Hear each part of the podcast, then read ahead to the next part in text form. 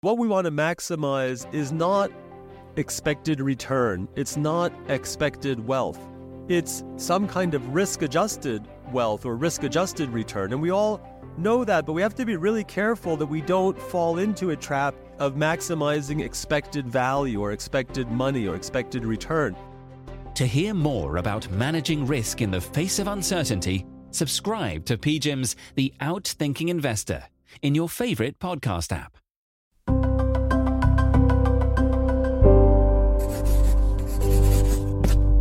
Pushkin. Today, the US government released the Consumer Price Index Inflation Report, telling us something about the US economy, about whether we're going to get a soft landing, and about where inflation's at. Today on the show, we talk through today's inflation numbers and what they mean for the wild ride in bond markets.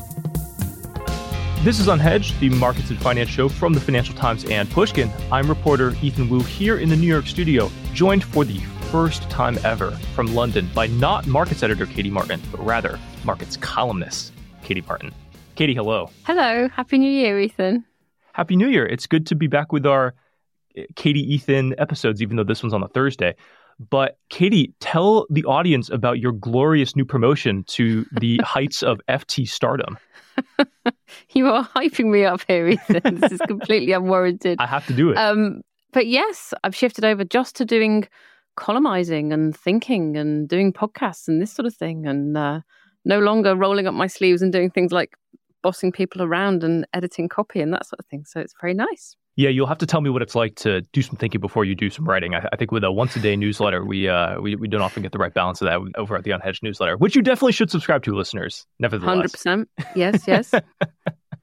Well, Katie, it's a big day in U.S. economic data. We got the Consumer Price Index report today. It's a much watched indicator of U.S. inflation. And since inflation started going up in 2021, every month when this data comes out, people pore over it, argue about what it means, how you read the details under the hood, what it tells us about the economy. And, we're going to do a little bit of that today and try to explain some of the numbers that matter and, and, some of the methodology considerations that, that go into it, which can get a little complicated, but I think does help paint a picture of where we are and if we're going to get this soft landing.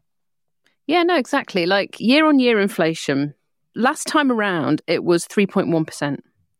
And the market thought, okay, maybe it'll come up a little bit. Maybe it'll be 3.2, but it's 3.4. Mm. So this tells you that, you know, no, inflation is not like snapping back like a kind of elastic band, but it is, it's not going away. And it's not going to fall as quickly as, you know, perhaps some of the real optimists out there had thought. You know, all those people who've been baking in like six Federal Reserve rate cuts over the course of this year eh, maybe they've got a little bit ahead of themselves. So the month on month reading was 0.3%. Again, it was 0.1 last time around. It all just tells you that inflation, it hasn't gone mad again. We're not back in the bad old days, but it is just not going away. That's definitely true, Katie. I, I think with the headline rate, which means all inflation price categories, we've mm. seen the year over year rate basically flatline for several months. Where there's maybe a little more good news on the margin is in the core rate, which takes out food and energy because those are, are relatively volatile. They depend on kind of global commodity markets and, in mm. general, don't tell you exactly where inflation is going in the months ahead. The core rate has continued to come down on a year over year basis. It was at 3.9 in December, down a touch from the November reading. But we're talking a touch, right? Like the the barely dif- the difference is tiny. Yeah, just a hair. And and actually, the month over month reading was was even a little bit hotter. But I, I, think to get a sense of what the real inflation picture is, you have to really dig in a little bit. And uh, you know, a couple of categories of inflation stood out to me as particularly interesting. I mean, one is goods prices, right? Like people will remember in 2021 when everyone was locked at home everyone bought like five Pelotons, two mm. Xboxes, like a, a, used car. Like it, they were strange good, times. Yeah, they were yeah. weird. You, you, were telling me about your sister one time, right? Your sister bought a bunch of stuff like that. She loves her Peloton kit. I'll tell you. well, I'm sure listeners know what we're talking about. And goods prices went absolutely crazy. And, you know, what we've had throughout 2023 is the opposite of rapid goods inflation. We've had goods deflation, falling prices in goods as mm-hmm. kind of a correction from some of the excesses of that lockdown era. Uh, in December, goods deflation seemed to end. On a month over month basis, CPI goods came in at, at 0%. So no change in prices. Again, a change from falling prices in, in, in the last couple of months. And mm. that's notable because that was a really significant source of deflationary pressure. And it, w- it was, I think, giving the Fed a little bit of encouragement that you'd have this, this tailwind from falling goods prices. Another category that I think stood out to me, Katie, and we talked about this on the show with Alex Scaggs several months ago, is what's going on in car repairs. This is a services category that has gotten a lot of people worried because it's been quite hot for a while. Mm. But in December, it finally fell. The price of car repairs declined 0.25%, the first month over month decline since March of 2022. So it's been quite a while. And just generally speaking, services inflation has been concerning for the Fed because they think of it as potentially stickier or slower moving than goods inflation, which, as we've seen recently, yeah. is has reversed quite dramatically. The Fed expects services inflation isn't quite going to reverse like that. So the fact that you're getting finally some turning around in especially these very hot services categories like car repairs is potentially a good, if small, sign for the Fed. Yeah, exactly. But the big thing is shelter, right? Yeah, yeah. That's the most important inflation category by far. It's the most important services category, importantly. Mm. And it's been a bit of an enigma, I'd have to say, Katie. I mean, generally speaking, when people look at shelter inflation, we're talking about rents for the most part, but we're also talking about something called owner's equivalent rent, which is basically the government kind of imputes what you would be paying for rent on the house that you own as a way of just capturing the broad universe of housing costs in the economy. Mm. And they've been high for a long time. As everyone knows, rents went absolutely bonkers after COVID. And there's been an expectation that I'd say is pretty widespread that that was going to reverse, you know, maybe a couple months ago, even, uh, because shelter inflation in the CPI data tends to follow what's going on in private apartment markets. So mm. there's data you can find on Zillow or on Apartment List, and there's some other sources of this that have kind of you know uh, more more timely uh, access to what's going on in the rental market. Those indices from Zillow and Apartment List, the private market rents, have been falling for I say I think almost a year now, if I'm not mistaken, right. for quite a while. And so people have been saying, well, okay, CPI is going to follow eventually, right? Right? Right? And month after month, it's happened a little bit. It has come down, but I think a lot of analysts were expecting it to fall further at this point. In December, shelter inflation rose 0.5%.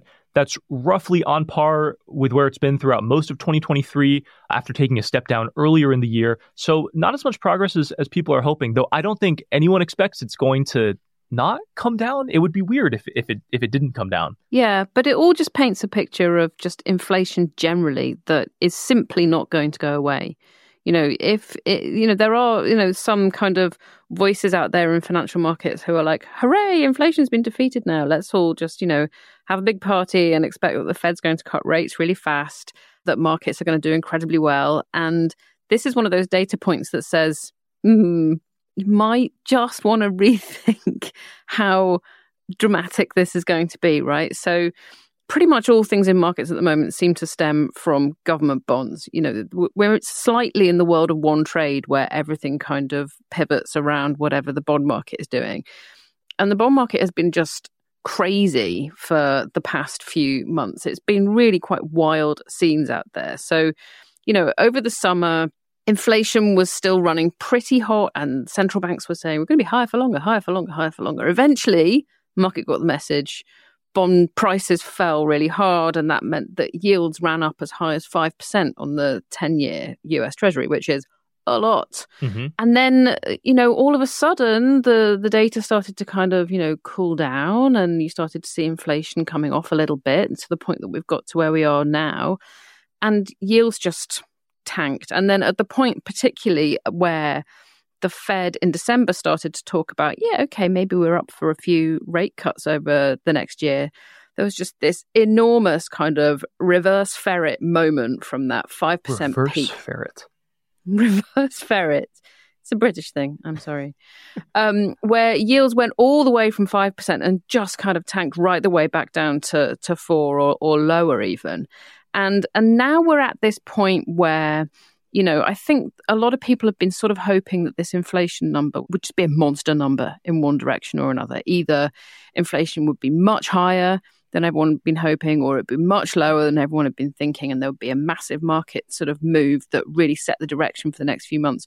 We haven't got that here, but what we do have is a little bit of a pickup again in yields, which is the market's way of saying, yeah, we might have got a bit too excited actually just before the end of the year. We might have got a little bit ahead of ourselves in terms of what the Fed is actually likely to deliver over 2024. So, really, I think we're left in the situation, the same situation that the Fed is in, which is we're all data dependent. We're all just mm, living from yeah. one dollop of numbers to the next dollop of numbers, and that's the only way that you can that you can trade these days.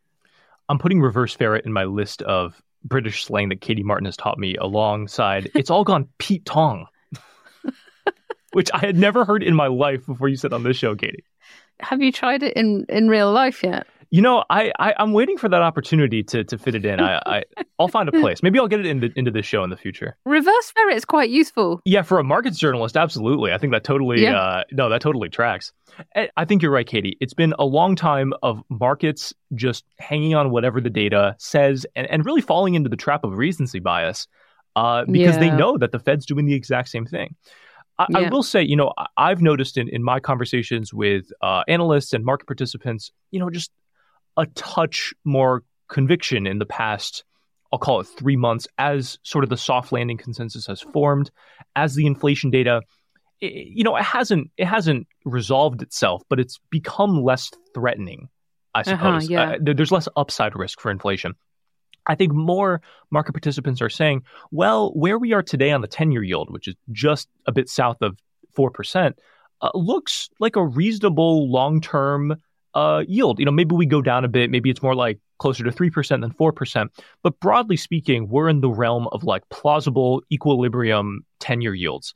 And, you know, I'm yeah. seeing more people kind of uh, develop conviction in that. And I, I feel like when all is said and done with inflation and, and the Fed gets it back down, it, it's hard for me to see the 10 year yield being much lower than, I, I don't know, two, two and a half or, or, or something like that. This, yeah, this that is, is hard to see. Yeah, yeah. Yeah. But I think we're about 4% now. I would not be at all surprised if we ended the year at about 4% as well. But I think there could just be some really, what we saw last year was pretty much the same thing, but with some really big gyrations, you know, around that kind of central point. So yeah. this is just not going to be a straight road. No, I'm glad you mentioned gyrations. You look at stuff like the MOVE index, which is like a generically used index of bond market volatility, and there's like a step change between pre 2022 and post 2022. Mm. And we never went back to that pre 2022 world and how volatile the bond market is. I mean, I guess the question to me is as we get clearer inflation data and the rates picture becomes more certain, uh, do we see volatility come back down to that pre 22 level? I, I, think, you know, you and I speak to different people all the time. I think, you know, some of the investors you've spoken to recently have been a little bit more certain about the future. A lot of the people that I've been speaking to who are, are like, yeah, I feel like I know that rates are coming down rather than going up, but I'm more kind of scenario planning than trying to mm. fix myself on a certain direction. So I'm uncertain how much certainty there is. Yeah, that, that's a very good way of putting it. Well, on that minimally speculative note, we'll be back in a moment with Long Short.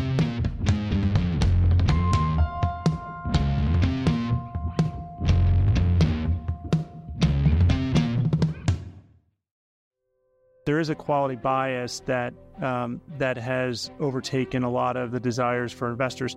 And so the reason we suspect that's happening is there's a fear that, you know, given this historical rate hiking cycle around the world, there's a lot of uncertainty, obviously.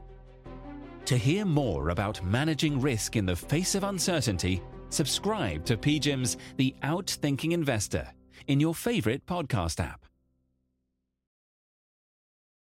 Welcome back. This is Long Short, that part of the show where we go long a thing we love, short a thing we hate. Katie, I am short Tinder. Mm-hmm. Uh, our colleague Yuan Healy had a great piece in the FT uh, on dating apps trying to monetize. It's a hard market to monetize, right? Because you need to give most people the, the free experience. What price, love? What price?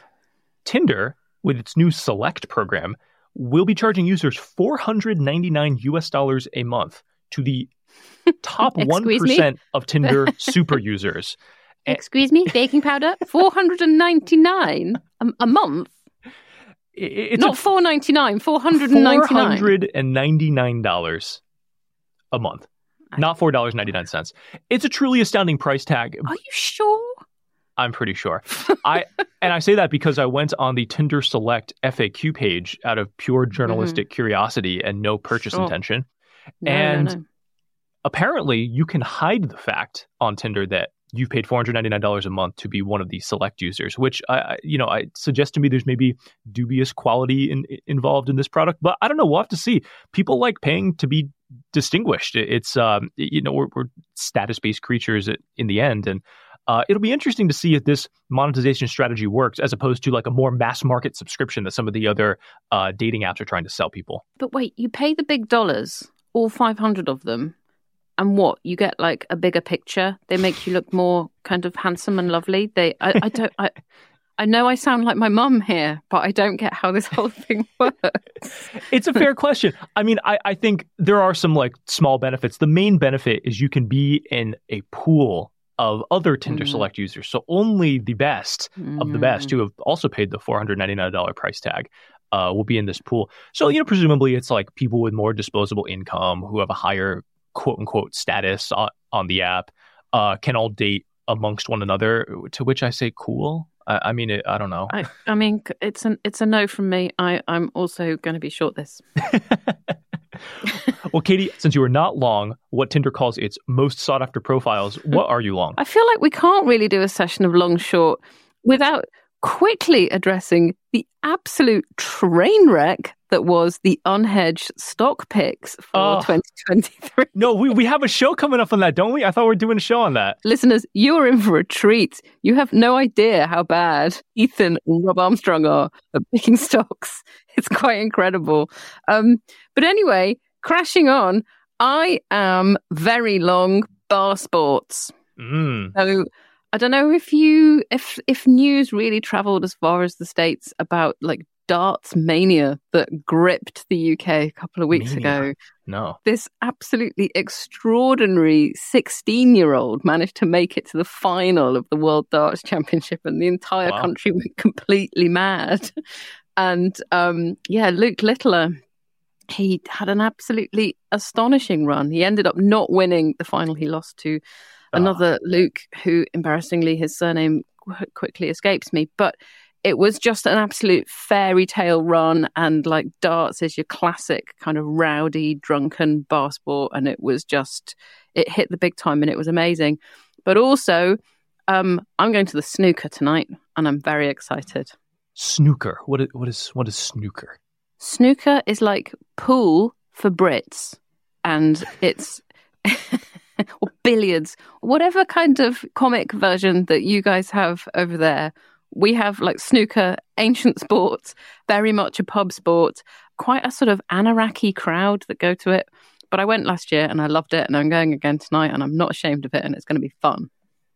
Snooker, Pete Tong, and reverse ferret, folks. You, you heard it here first. Brits playing as a service. All right. Thank you, Katie, for the inflation lesson, the markets lesson, and the Britishisms lesson. And listeners, if you can't get enough of Katie Martin Markets Commentary, you can read her column now at a higher frequency on FT.com. All right, Katie, thanks for being here. We'll have you back very soon. Catch you next time. And listeners, we'll be in your feed Tuesday with another episode of Unhedged. Catch you then. Unhedged is produced by Jake Harper and edited by Bryant Urstadt. Our executive producer is Jacob Goldstein. We had additional help from Topher Forhecz. Cheryl Brumley is the FT's global head of audio.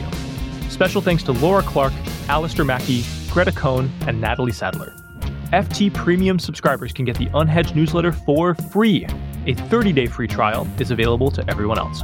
Just go to ft.com slash unhedged offer. I'm Ethan Wu. Thanks for listening.